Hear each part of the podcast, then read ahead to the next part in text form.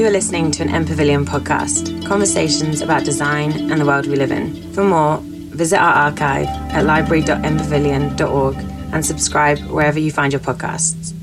Welcome to Collision. Collusion. Reading the landscape. Um, brought to you by the Global Gardens of Peace. My name's Lenka, and I'll be your MC or your little support person and runner this evening. Um, and it's my job um, and my pleasure to do an acknowledgement of country this evening. Um, it is important to, to understand where we are, to understand our history, so that we can collaborate strategically in sophisticated ways, um, to understand who we are working with and um, the possibilities uh, that are available to us. So, this country here, right here, has always been gathering ground, and it is today. So, thank you for coming. This country, um, the Kulin lands, the Kulin Nation, um, is a, a, group of five nations, but where we're standing right here, uh, I acknowledge both the Boonwurrung Nation and also the Wurundjeri. They are a bordering nation or bordering nations of each other. Um, this country has never been ceded, and so collision, collusion is a fitting subject uh, to speak of, really. Um, my name's Lenka, and uh, I welcome each of you here today um, on behalf of Global Gardens of Peace. But it is an acknowledgement of country I do because I'm also a visitor here I'm from a faraway land, the other side of Australia. So I'm a visitor to this country. So, very important to use the language of this country. Like a lot of countries, there's a bit of snobbery, and uh, the Boonwurrung would always require the visitor to speak their language. Uh, the, wel- the word for welcome in this country, uh, I'm sure many of you know it and many of you have heard it, is Wominjeka or Wominjinka, other ways to pronounce it. Wominjeka um, actually translates to what is your purpose? So it's, uh, you know, you're knocking on the door of country and you, you don't just arrive, but you also are there for a purpose. Um, so later on, we'll hear some of the reasons that you're here tonight. Um, looking forward to that. We'll start, um, we'll start the night off, collision, collusion with Andrew Laidlaw um, introducing us and letting us know a bit more about the Global Gardens of Peace. Thank you, Lenka. Everybody can hear me okay? Uh, welcome, everybody. Uh, yes, so my name's Andrew Laidlaw, and I'm, uh, I'm the landscape architect actually at the Botanic Gardens. But I've been involved uh, with Global Gardens of Peace now for seven years. And um, what Global Gardens of Peace is trying to do is trying to bring gardens and an understanding of connection to nature uh, to vulnerable communities. Um, and it's quite exciting for us. Um, we've been working very hard actually uh, for, for, for, those seven years, but the tides are turning a little bit, and it's really exciting that we are doing work locally, nationally, and also internationally. And I'm just going to give us a little overview of where we're at with GGOP. Uh, and then the team's going to introduce uh, themselves. What is important from a GGOP point of view is that is we really um, work collectively as a team, but we work collectively with our stakeholders, the people that we're designing gardens. And we're hoping today that we'll dig a little bit deeper in, in that sort of understanding because the success basically is determined by that connection to the people and the connection and understanding to their country, to their land. So we started this through uh, the work of, of an amazing woman called Moira Kelly. And Moira Kelly has been going into uh, war zones all her life. Um, and probably in the last 15 years, she's been going into the Gaza Strip and she's been bringing children out that are very sick. And she's been bringing them back to Melbourne and they've been getting medically attended to in Gaza, Gaza is like uh, a, a, prison. It's basically fully enclosed and, and controlled, uh, and it's a devastated community. And Moira, uh, once was caught in there due to some crossfire and was caught there for a, a prolonged period. And she was taken to the War Memorial there, and it's one of two only green places in the entire Gaza Strip. And the Gaza Strip is the most densely populated place in, in the world. So she came away from there thinking, gee, if we can build a garden for the dead, surely we can build a garden for the living. And surely we could build a garden for children and families. So she came back to Melbourne because that war memorial was paid for by the Australian, New Zealand, and English government. So she came back to Australia, quite naively, I might add, and said, Wow, we're going to build a garden for children. And she got in touch with uh, myself and a few colleagues from the Botanic Gardens uh, to try and help her build a children's garden in the Gaza Strip. That was seven years ago, and we've planted one tree. But it's very exciting because just towards the end of last year, after a lot of hard work, and I'm a landscape designer, but it's the work of everybody that actually landed us uh, a donor, and we're now really ready to go and build. It's a smaller garden than the, the first garden we were hoping to build, uh, but we're hoping to build a small garden and start that garden in the next three months, which is very exciting for us. So, and that's called the Garden of Hope, or uh, sorry, that's called Alamal. Uh, the first garden we've designed is a five acre garden, and that is a much larger, much more ambitious project and we have put that on hold. That's worth about 5 million American dollars.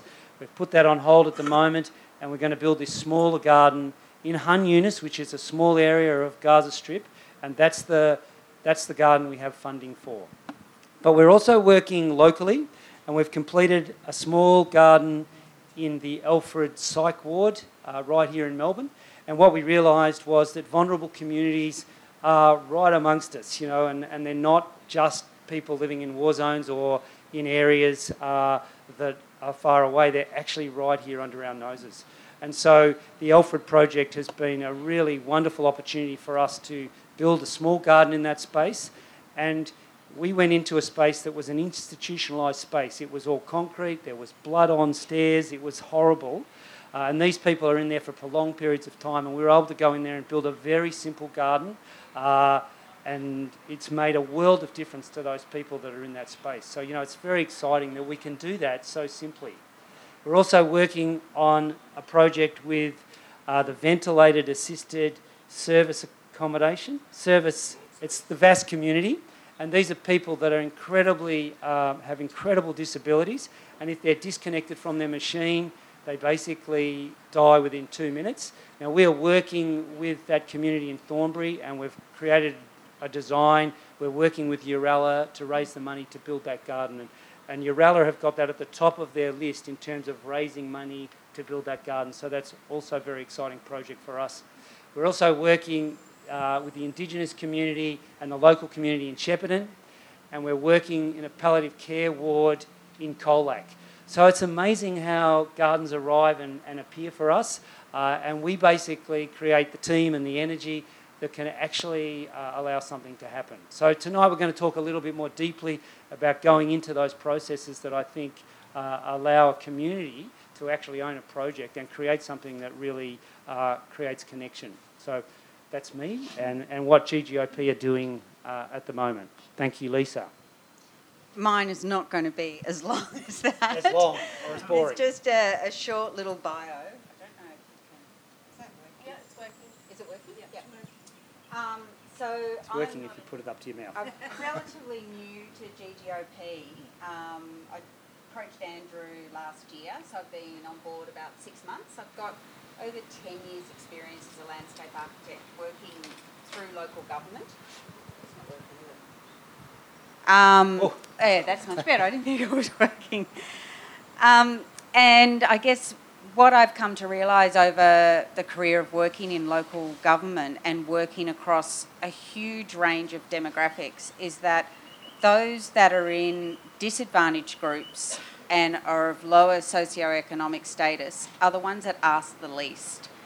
And it's where you can make the biggest difference. And even just adding a park bench and a small tree makes a massive difference to people's lives. And that's where I've found the work most rewarding. And I know a lot of people might look at landscape architecture and, and look at amazing designs and, and things that cost millions of dollars, and that's fantastic. But it's the simple things that actually really have a massive difference on people's lives. And I guess that's where I'm now drawn in my career is about being able to change people's lives. And I've known Andrew for a long time, and when I approached him, this was just perfect.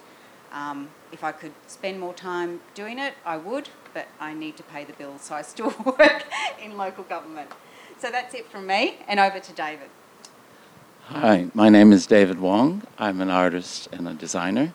Uh, I've worked with Andrew on several projects, including the Children's Garden at the Royal Botanic Gardens. So in 2013, when he approached me and said, Would you like to work on a peace garden? I thought, Wow, that sounds pretty cool. And then he said, It's in Gaza. I thought, Whoa, that's even better because I've actually been in Gaza many years ago. And then he said, But we have no money. I thought, Well, I'm sold. uh, so that's been the history for me and my relationship with GGOP. Uh, my primary work has been with the garden at Al at the moment. And if there ever was a landscape that is socially charged and politically charged and hard to read, that has to be one on top.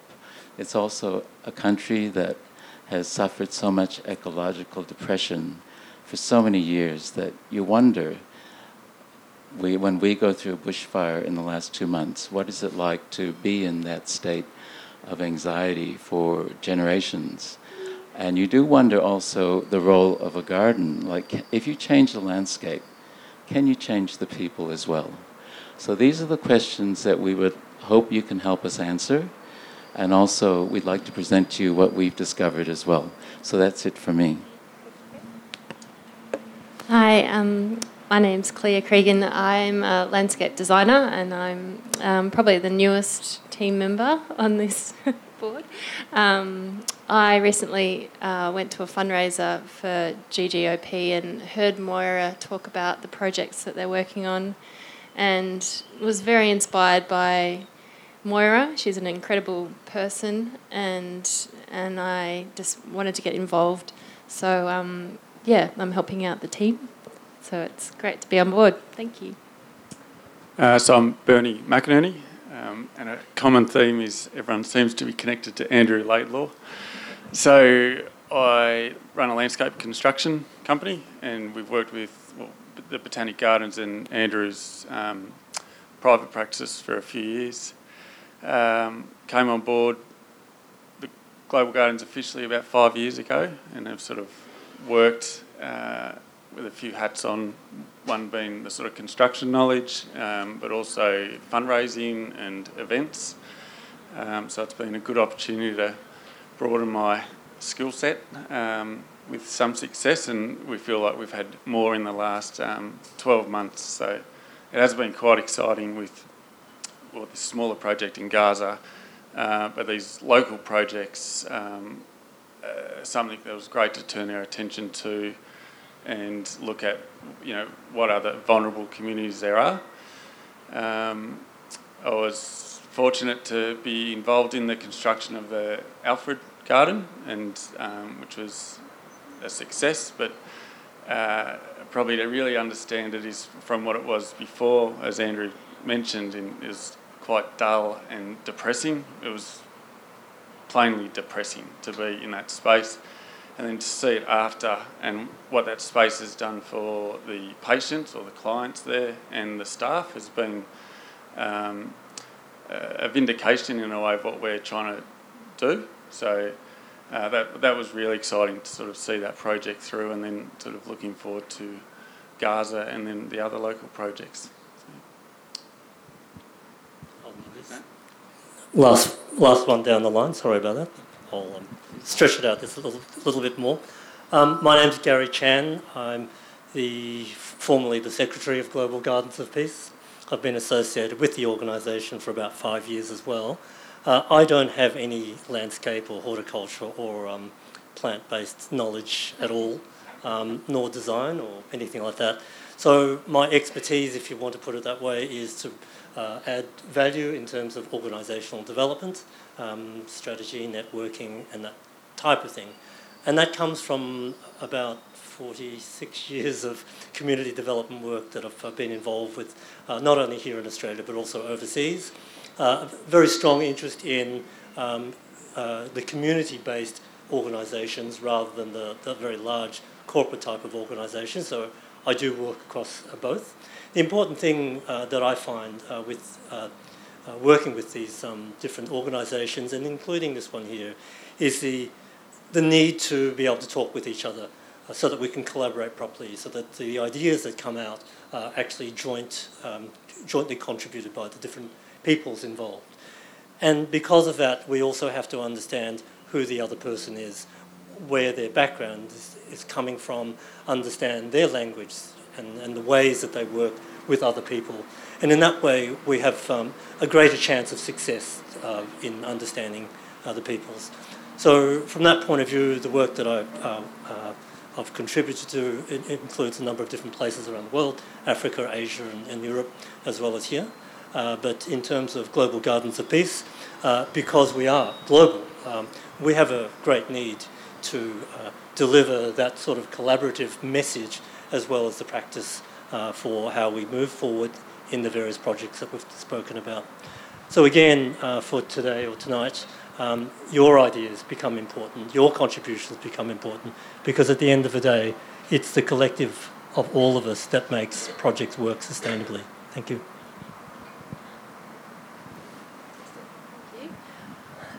Thank you, everybody. Um, so, this is just the beginning, the seeds of what will become a little bit more of an interactive experience where, um, whilst um, we do something in a minute, which will involve you standing up and coming out onto the grass here very quickly, very quickly. Um, our, our team here are going to put us um, put the chairs into two groups. So we'll have two circles. So we'll be able to have a little bit more of a jam to hear um, what community projects or what um, interests you're coming in with from um, from your industries, from your organisations, from your personal experience. Um, and uh, we might start that now. Yeah, let's do it. Yeah. Uh, sorry, yeah, one thing you might notice. Um, would you like to introduce yourself? I'm Adnan Mansour. I happen to be a director of this august group. Um, uh, I don't have any uh, gardening uh, or design experience. I have a corporate governance experience and um, all sort of other things. I'm the one who keeps them on the straight and narrow and make sure that they don't get themselves in trouble. I'm also happen to like taking photos, and I was asked to take photos tonight because my colleague she is ill tonight, and she said, "Please take some photos." So I need to ask your permission. We, I'm not a commercial photographer, so can we make use of the photos I take tonight or this evening in our um, online, whatever publication we use, is that okay? Because I have to ask you, if it's not okay, I'm in trouble. it might be just worth putting your hand up and saying no as he's taking a photo, and that's absolutely fine. You can do this one, you can say no, and that will give a that will be a clear sort of indication of delete that one. How does everybody feel with that agreement? Thumbs up. Fantastic. All right, now we're going to stand up. Um, you can take your bags with you if you don't mind. Um, we'll, our team, two groups, yeah, including a few nearby as well. Everybody else, come on outside um, onto the grass. Could I please see a long snaky line? Folks, what season and you might need to ask somebody next to you to work this out because it will be in your very own storyteller's way. What season were you born? What season were you born? And let's just, I'm just going to say A to Z and figure out what season were you born? Can we make this as quickly as possible? That's right. You have all different, all different stories. So Shall we do? Um, shall we do months from January to December and see what you what you come up with?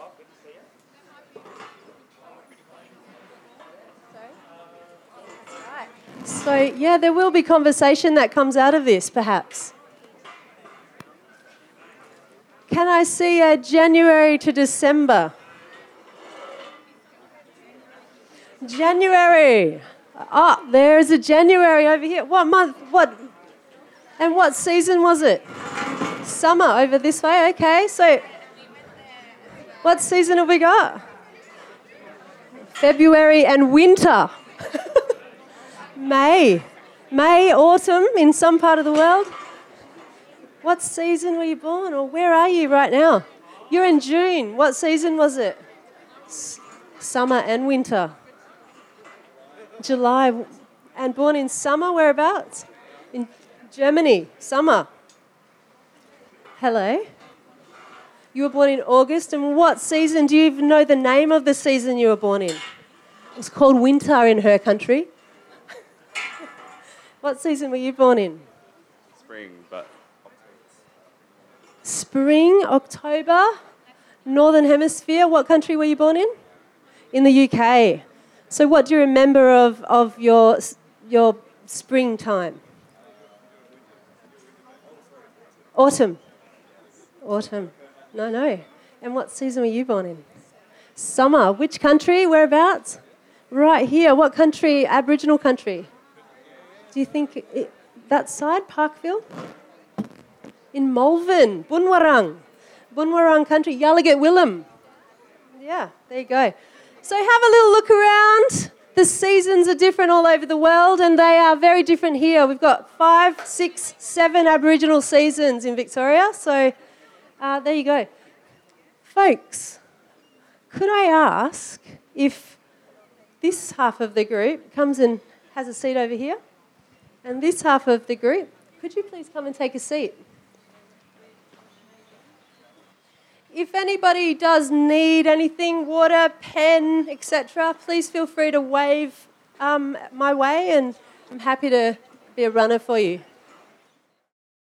So, thanks everybody. That was um, some magic happening in each of the groups. Some really beautiful stories from around the world, from from this side that I heard.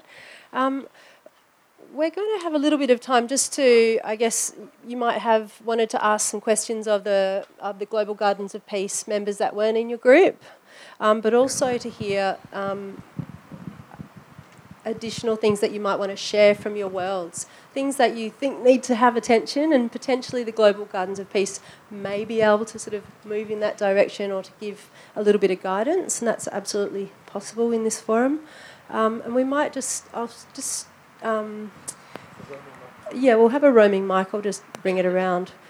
One of the questions that we did have unfinished from this side um, for Andrew, but probably for a number of the facilitators, was from.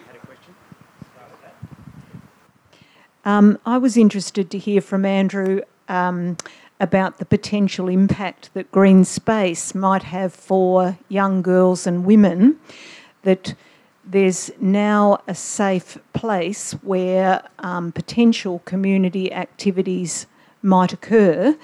Uh, and I was wondering if already there was some connections with community groups for those two um, demographic groups, or if you envisage in the future that the space might become, um, you, you know, the site for particular community activity for those groups.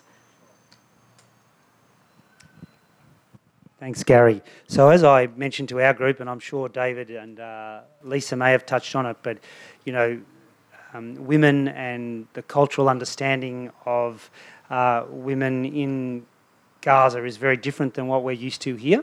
Uh, and what we tried to do in our design is is nurture an acceptance or create opportunity for um, and for those of you who don't know, but from about 10 or 11, girls are not allowed to play anymore and they've basically got to be covered uh, and they really then have to stay with other women. So and there's very little for them to often do. So uh, and we weren't wanting to be provocative. We just wanted to create some opportunity and, and do that in a, in a gentle way. Uh, so what we've done with our designs is we've created um, a series of walkways, and these walkways really are designed uh, more with intent for the women and the women groups, but we've created meeting places within those walking areas. And we've created a, a covered area, which would be for a larger group, because what the women do do is that they have they're wonderful with their handcrafts and coming to meet. So we believe if we can get them to do that in an open space, uh, in a landscape space where now the boys may be over there playing a bit of soccer or and but there is still connection. And and we did learn through our conferences that they didn't want to be away from the men and the boys. So we're hoping that we've created a, a system of spaces that allows women to to be what is culturally acceptable, but to be sitting within that larger space uh, and finding a place for themselves. So that's about as far as we've pushed it at this stage, Robin. But uh, David, I don't know if you'd like to add anything to that. Thank you. I'd, I'd like to, um, I'll pass on to you for a minute, but um, I'd just like to make a note that it is full moon, or yesterday was full moon, and it wasn't so long ago, just a couple of generations, that the Boonwurrung um, invited other members of clans and tribes in this area to join them at Fawkner Park, which is, um, what's the hospital there? That's the Alfred. So just opposite the Alfred, there's Fawkner Park, and that is a full moon meeting place for the Boonwurrung and Kulin women every month. So, question. Oh, you're.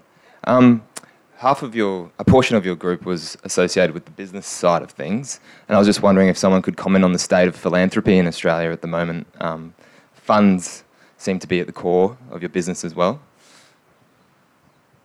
Thanks very much. It's a great question because um, philanthropy is very broad, of course, and uh, generally philanthropists have um, uh, yes, exactly. If this place, for example, is a, uh, a result of one particular philanthropist, and um, uh, her uh, her vision was very specific, and although it's resulted in uh, opportunities such as this, um, you, will find that many philanthropists will prefer uh, a very specific um, outcome or, or, or, attachment to projects.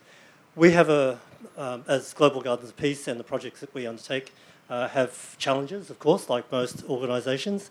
And in our case, of course, uh, with key projects in specific um, uh, uh you know, locations, uh, there's always going to be some uh, challenge. And that doesn't mean that it's necessarily because of the Gaza. It could be Kenya, it could be Cambodia, it could be anywhere really that will have a challenge from some aspect of it. But we try to be above all of that and appeal at, a, at a greater level of um, of human development and uh, humanity and, and, the responses to humanity, which is also a difficult uh, area because um, it means that it's, it's, it's, a little bit less specific and we try to appeal at, at different levels. We try to bring in, um, or we try to be more inclusive along those lines. Having said that, of course, we've been uh, at this particular project, uh, this key project, for quite some time. So to bring along uh, philanthropists, we've been able to do that to a certain extent. And as we grow over the next few years, uh, I believe that there will be more and more opportunities for um, philanthropists and uh, foundations to be involved. Does that answer the question? Yeah, I guess just in response to America having a, yeah. a really great sort of culture of Yeah, the, absolutely. Okay, so in, in more general terms, um, the, the point was that in America and, and some parts of Europe, they do have very large philanthropic um, movements. Um, uh, by comparison, here in Australia, we have, of course, fewer people, uh, and we don't have the same culture as they do over in America. Uh, and you probably, many of you probably aware that um, our philanthropy is very well tied to the taxation system, uh, which means that, of course, if uh, economic situations do change, uh, then philanthropy changes. having said that, also, you will find that some people here will undertake uh, an action as a result of that problem as well. Uh, so it's really just about um, appealing very specifically to uh, the philanthropic sector. Everybody's trying to do it at the same time. There's another challenge as well, and it's how we uh, differentiate ourselves uh, to appeal to particular philanthropists. In regarding to us, I suppose again, I'm coming back to us. Um, we we have uh, a couple of different networks of philanthropic organisations and, and uh, groups that we are campaigning towards. And again, this is an area. It's not just landscaping. That's why I'm not. That's why I'm here. I suppose to be able to bring about those other support mechanisms. And for the same with anybody in this group and beyond, uh, there's space for people to participate and help us out.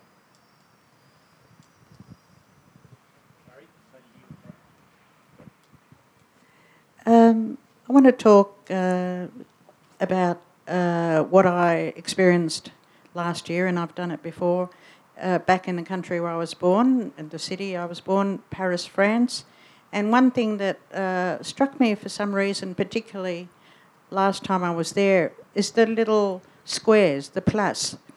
And uh, they can be small, but they're usually surrounded by eating places, bars, a few shops, and but they're tiny. But there's this kind of unwritten understanding that when you go to the plus, people will talk to you. It, it's very, very friendly. Uh, you can start talking to anyone that there, and, and and I think this is something that's particularly missing in Australia. Um, and I'm just interested to see what um, your group thinks in terms of um, uh, the the plus. I mean, I know it happens in Italy as well. Different European, particularly Mediterranean countries, have got this, and I think it's a really successful idea. And I think in our city, Melbourne, we're kind of losing that kind of neighbour neighbourhood connection, and we need to come come back to it. David?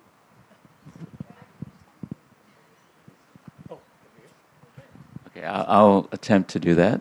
Uh, I really believe that when you change the landscape, the people will change with it. And I think what you propose is a great idea. I don't know if we've actually looked at it, but we certainly have a coffee culture like we've never had before, and which has turned people away from solely social media into meeting face to face. So I see a lot of hope in that in Melbourne, and um, I think you should be part of our team, and we can design something with that in mind.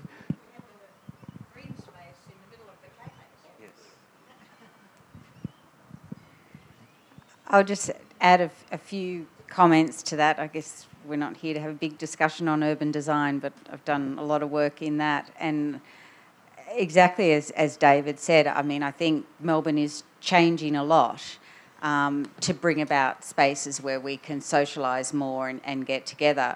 But one of the challenges Melbourne has compared to an old European city is the street network. And our cities were designed around, well, obviously, initially the horse and cart, but it is car dominated and they're wide, broad streets. And it doesn't often, the grid doesn't set itself up always to allow itself to have those little tiny, you know, plus where you come across down a narrow little street. So, yes, it's lovely. And I think everyone here would love to be able to have it. And, and in, in smaller suburbs, I guess they're trying to look at how they can create some of those plazas, but we'll just never have enough because we don't have the history, we don't have the street network and narrow little laneways to come from all different directions and to arrive at a little a little plaza. So it's unfortunate, but you know we'll we'll try our best. I just say I just would like to say that that quality that you talk about is something we try to bring to our designs that we're going to build because uh, it's about a livable quality that's in those spaces, and often water is associated with those spaces, right in the centre of the life of all that. But also plants, and uh, you know, it's already proven that the diversity, if we can actually create plant diversity in those spaces, that people respond to that. So, I think in what you say, embedded in our designs are these kind of this feeling of a of a of a plaza or a city square uh, that has these qualities which actually people will respond to. So it's a lovely thing that you articulate. Thank you, everybody. And we'll have one last question. We have um, come to the almost to the end of the night. Um, you'll have the opportunity to do a bit of networking afterwards, or to you know meet and greet and catch up with people here. The bar will be open. Um, we'll just have one more question, and then we're going to pass on to to David Wong, Gary, Gary Chan, uh, to finish off and um, pass on to Andrew. So thank you. Hi, my name's Anne. Um, my question very much connects with your statement. Does your organisation have any plans to do advocacy to local councils so that we as citizens can advocate for these green spaces in our neighbourhoods? Because development is really attractive and that gets precedent, especially with the Skyrail developments, there's lots of opportunities that are completely underutilised, and we don't get a lot of say in those things. So, um, you have so much knowledge and wisdom and experience in the projects that you do. How can you share that with all of us so that we can advocate or that you could be voices of advocacy to councils and state governments so that we can have spaces that we desperately need for connection? Because not everyone can afford a coffee every day to go to a cafe.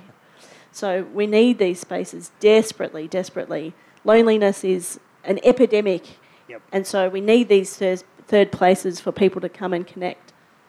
Uh, I'd like to just finish with that, but everyone needs to join Global Gardens of Peace and, peace and make us a, a powerful organisation. We're pretty strapped because of our commitment to doing projects, but hearing what you say, I would add loneliness, but mental illness. And, and I would just like to think on a brighter note that some of our um, municipalities, some of our governments are getting it. And I think over the next 10 years, we're going to see a lot more investment into green infrastructure. Uh, it doesn't mean we don't keep advocating for it, but it's a it's a turning tide, and I really uh, mental illness is going to be is and is going to continue to be such a major problem, and it's our disconnection from nature that is causing it. You know, and uh, I think all of us that believe in this and understand it, we're we're in a plum spot for uh, being able to to bring bring this um, energy to, to whatever we call it uh, to to a better place. So, anyway, it's really good to hear you say that. Thank you. It's me again, sorry. Thank you very much for attending today. It's been very instructive for all of us uh, to have, firstly, the number of people who have come and also from the diverse uh, backgrounds that you've also come from. So, thank you again on behalf of Global Gardens of Peace. Uh, Andrew mentioned definitely uh, quite a few things that uh, you could all take away from this as well, apart from the fact of the, the work that we do and the, the kind of work that we do, uh, and the question of advocacy, the question of philanthropy, and the question of um, uh, what spaces mean to people all come together as part of that. So, um, the marketing pitches that we'd like you to join, as um, Andrew has said, we do have membership forms over there. We do welcome your support in terms of getting the word out as well. Uh, and do keep in contact with us because we're always looking for volunteers to do a whole range of different things, everything from the kind of the background stuff that I do and all the way through to the more elevated things that these guys do. So thank you once again for coming, and um, that's coming back to Andrew to wrap it up. Thank you. Well, I think you've wrapped it up anyway, Gary. So I did just want to mention a couple of people that aren't here tonight, and that's Peter Symes uh, is a senior curator at Botanic Gardens that helps us enormously. We have Susanna Owen, who is our project manager and is the glue that keeps us all together. We have Moira Kelly, Louise Ward. Um, have I forgotten any? Andy uh, Nadu, who does a lot of our work around DGR. And if there's nothing else that you don't take away from tonight, is that it's a it's a huge team effort that actually creates a a small organisation that's trying to just do little things, but important things nonetheless. So I'm certainly hanging around, and I, I know the team will hang around for uh, to have a chat. So please come up and have a chat to us, and um, yeah, let's keep building gardens. Thank you very much for all coming tonight. You are listening to an MPavilion podcast, conversations about design and the world we live in. For more, visit our archive at library.mpavilion.org and subscribe wherever you find your podcasts.